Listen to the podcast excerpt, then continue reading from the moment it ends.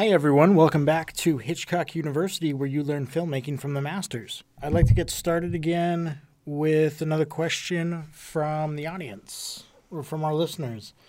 And that question is What did Hitchcock think about violence in cinema? That's a really common question that, that we hear a lot today. Um, uh, some of you may have seen the interview of Quentin Tarantino when he was asked about his thoughts on that, and he went off on the poor journalist, um, saying, "No, I've already said what I need to say about that. I'm shutting you down." But what did Hitchcock think about that, especially in an era where there were codes about what could be shown and what couldn't be shown? Um, based on my readings, Hitchcock came to a very similar conclusion that I think a lot of filmmakers do, which is what I put on the screen is fake. It's the real violence that we need to be concerned about. Uh, Hitch also did not feel that cinema influenced people in any way. Um, did not motivate people to actually go out and commit acts. There was only one incident where where something that he put in a movie actually as far as we can tell, might have been the real inspiration for a violent act. Um, in the film Foreign Correspondent, there's an assassination early on, and there was a real assassination that was very similar to the one that Hitch had put on the screen only a few years earlier.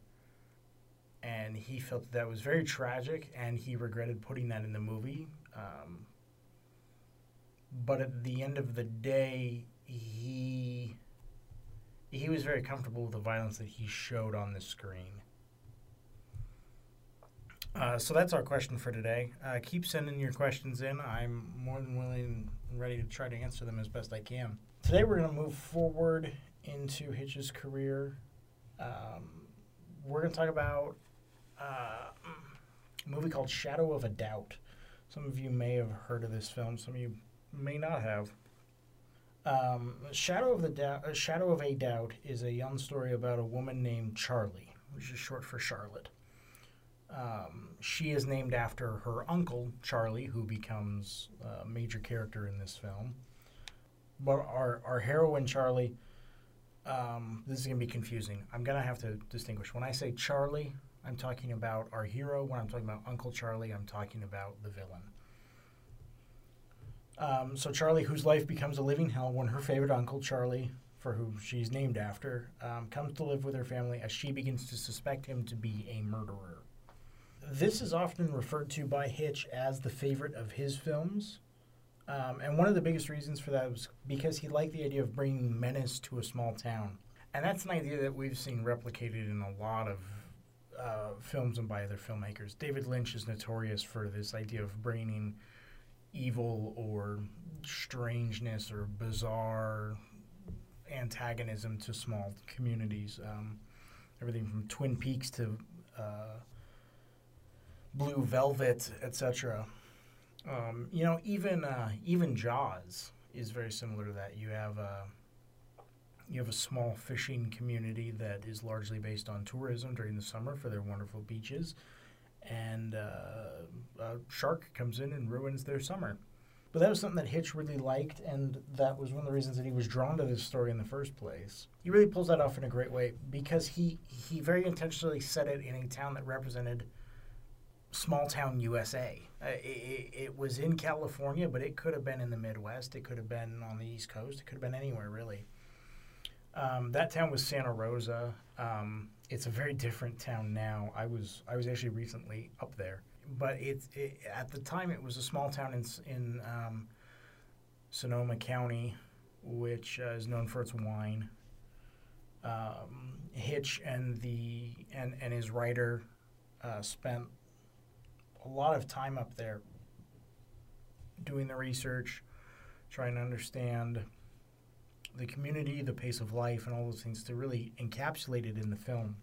And then once the writing was, you know, once all that research was done and the script was finalized, the movie was cast, and they were ready to go, then they shot a lot of it on location. Some of it had to be reshot and redone in a studio, was processed or whatever, but a lot of it was shot on location in that town of Santa Rosa. Um, but it's that shooting that I really want to talk about, specifically the visual storytelling again. I know we've talked a lot about this, but there are three very distinct techniques in this film that I want that I want us to talk about because I think we can learn from them. Um, and they're repeated so often, and whether Hitch or one of the people on the set who secondhand tells the story of Hitch's thinking, um, or it was an interviewer who brought it up in an interview and says, "Well, I noticed you did this," and then Hitch would be able to elaborate. Um, it becomes quite clear that all this was not only very intentional, um, but ended up being part of the reason why the storytelling is so so effective. So that first major visual motif, that's what these are going to be. These are visual motifs. That's what I call them. They're patterns that are repeated throughout the film. Uh, is this idea of symmetry. And the reason that's chosen is because there is kind of this parallelism between the two Charlies, right? There's Charlie, our heroine, and Uncle Charlie, the villain. And it's set up from the minute we see them. This idea of symmetry and parallelism and and, and, and those kinds of ideas. Um, in fact, to give you an idea of this, uh, Teresa Wright, who played Charlie, tells a story about Hitch directing her um, and telling her exactly how she was to lay in a bed. And this is the first scene that we see her in. We see her laying reclined on her bed as her father comes through comes comes to the door, which is um, parallel to her. So he stands facing the camera, which is shooting across Teresa Wright's face back toward the doorway, if that makes sense. I'm trying to I'm trying to set this up as basically the camera is shooting perpendicular to to Teresa Wright to Charlie toward the doorway. So the camera and the doorway are facing each other and then she lays across the frame. And she says that Hitch told her exactly how to lay there because they were going to then mirror that scene with Uncle Charlie on the East Coast. And that's exactly what they did. They flip the framing when his landlady comes in and he's there reclining on the bed in a very similar fashion. And it's it's those parallelisms and mirrorings that are uh, incredibly common in this film and crop up all the time uh, if you're looking for them. Now, the second major visual motif that I want to talk about is this idea of, of staging intimate scenes on the far ends of the frame. So, one of the things that that you would learn in almost any class that teaches you how to frame a shot for visual storytelling would tell you that that if you want to communicate two cl- two characters who are close in their relationship, you bring them together in the frame. But Hitch does the exact opposite. There's at least three different very intimate scenes between two characters where the characters are on the opposite edges of the frame, which normally would communicate distance. But being that they're intimate scenes, what they actually communicate is almost a holding back of these characters. They're not giving each other all that they are in that moment. And the reason I know that that's what they were going for is because uh, Teresa Wright told another story. There's a scene between her and her love interest uh, as they talk in a garage. And it was a very typical boy meets girl kind of a scene. And she didn't really like it. And, and she thought that maybe it could be rewritten. And she went to uh, Patricia Collinge, who played her mother in the film, who was also a writer. And Pat, as she was colloquially known amongst her friends, rewrote the scene and presented it to Hitch and said, "Well, what do you think about this? Could we do this instead?" And Hitch loved it, and that's how they shot. And, and and so they they took that that new script for that scene, and that's how they filmed it. And then they intentionally staged it so that they were on opposite sides of the frame at the far ends of this garage, the whole scene pretty much, and that was to communicate this sort of relational distance between them where they weren't they weren't committing to each other yet. And you see that again and again and again in this film. And then the last visual motif that I want to get to is putting darkness at the top of the frame. This is something that I was taught in in film school where if you put something dark at the top of the frame, it gives the frame sort of a heaviness and almost kind of a foreboding sense of of danger or impending doom. And this is seen throughout Shadow of a Doubt. Now, I can't guarantee that that's something that Hitch was going for, but it does come up enough that you have to wonder. What I do know is that there's this infamous shot from the film that Hitch talked about extensively. Almost a- any time the movie got brought up, Hitch brought this up. It's when Uncle Charlie's first arriving uh, by train to Santa Rosa. Um, he had black smoke pouring out of the out of the train engine, and that was intentional. What wasn't intentional was the way the wind cut the smoke, and the way the sun was positioned to cast shadows over the area, and so you end up with this black, really rich, deep black smoke at the top of the frame, and casting shadows over the town as the train pours into the town, bringing this evil that we know is on the way, but the characters aren't really aware of yet. And that was something that he said was a happy accident, but of course was was very welcome. Now I'm kind of flying through this episode a little bit. Um, uh, this is an excellent film, and I do think everyone should watch it. It's one of my favorites, and it was one of Hitch's favorites as well, at least of his own films. Um, but there's one other thing that I want to get to before we close close today's episode, and this goes back to casting. Um, I've heard a lot of people say that casting is everything. If you cast the right person for the part, you can't go wrong. Well, Hitch, Hitch, of course, felt that. Uh, Hitch, as far as I've read, felt that way. Um, but he especially felt that way about villains. Anyone who was supposed to play what back in the day was called a heavy needed to be a certain kind of person. And this is what Hitch felt. Hitch, Hitch thought that all villains needed to be attractive and very likable. And his reasoning for that was if they're not that, how in the world could they possibly get anywhere near their victims? Especially um, Uncle Charlie in this film. If you if you watch the film, I'm not going to give everything away because I want you to see it.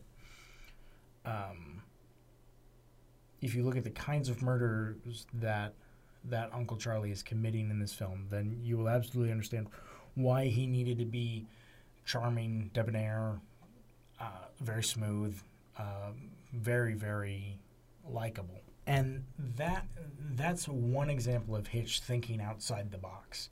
Hitch Hitch really tried to cast actors against type. He tried to find actors who weren't necessarily known for playing certain kinds of roles and put them in per, in, in, in those in, in, in in those untip or atypical kinds of roles.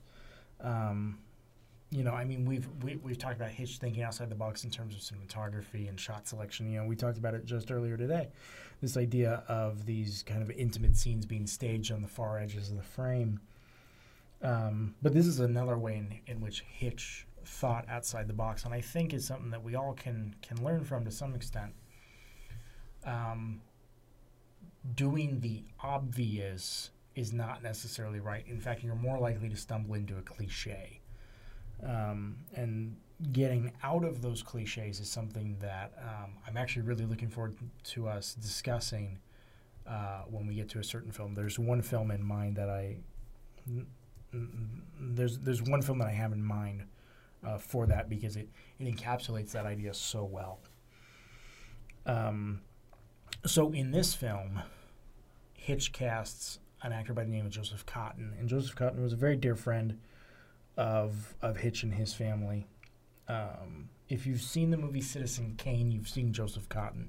Joseph Cotten was uh, Orson Welles' um, quote friend you could say that Kane had any friends in that movie.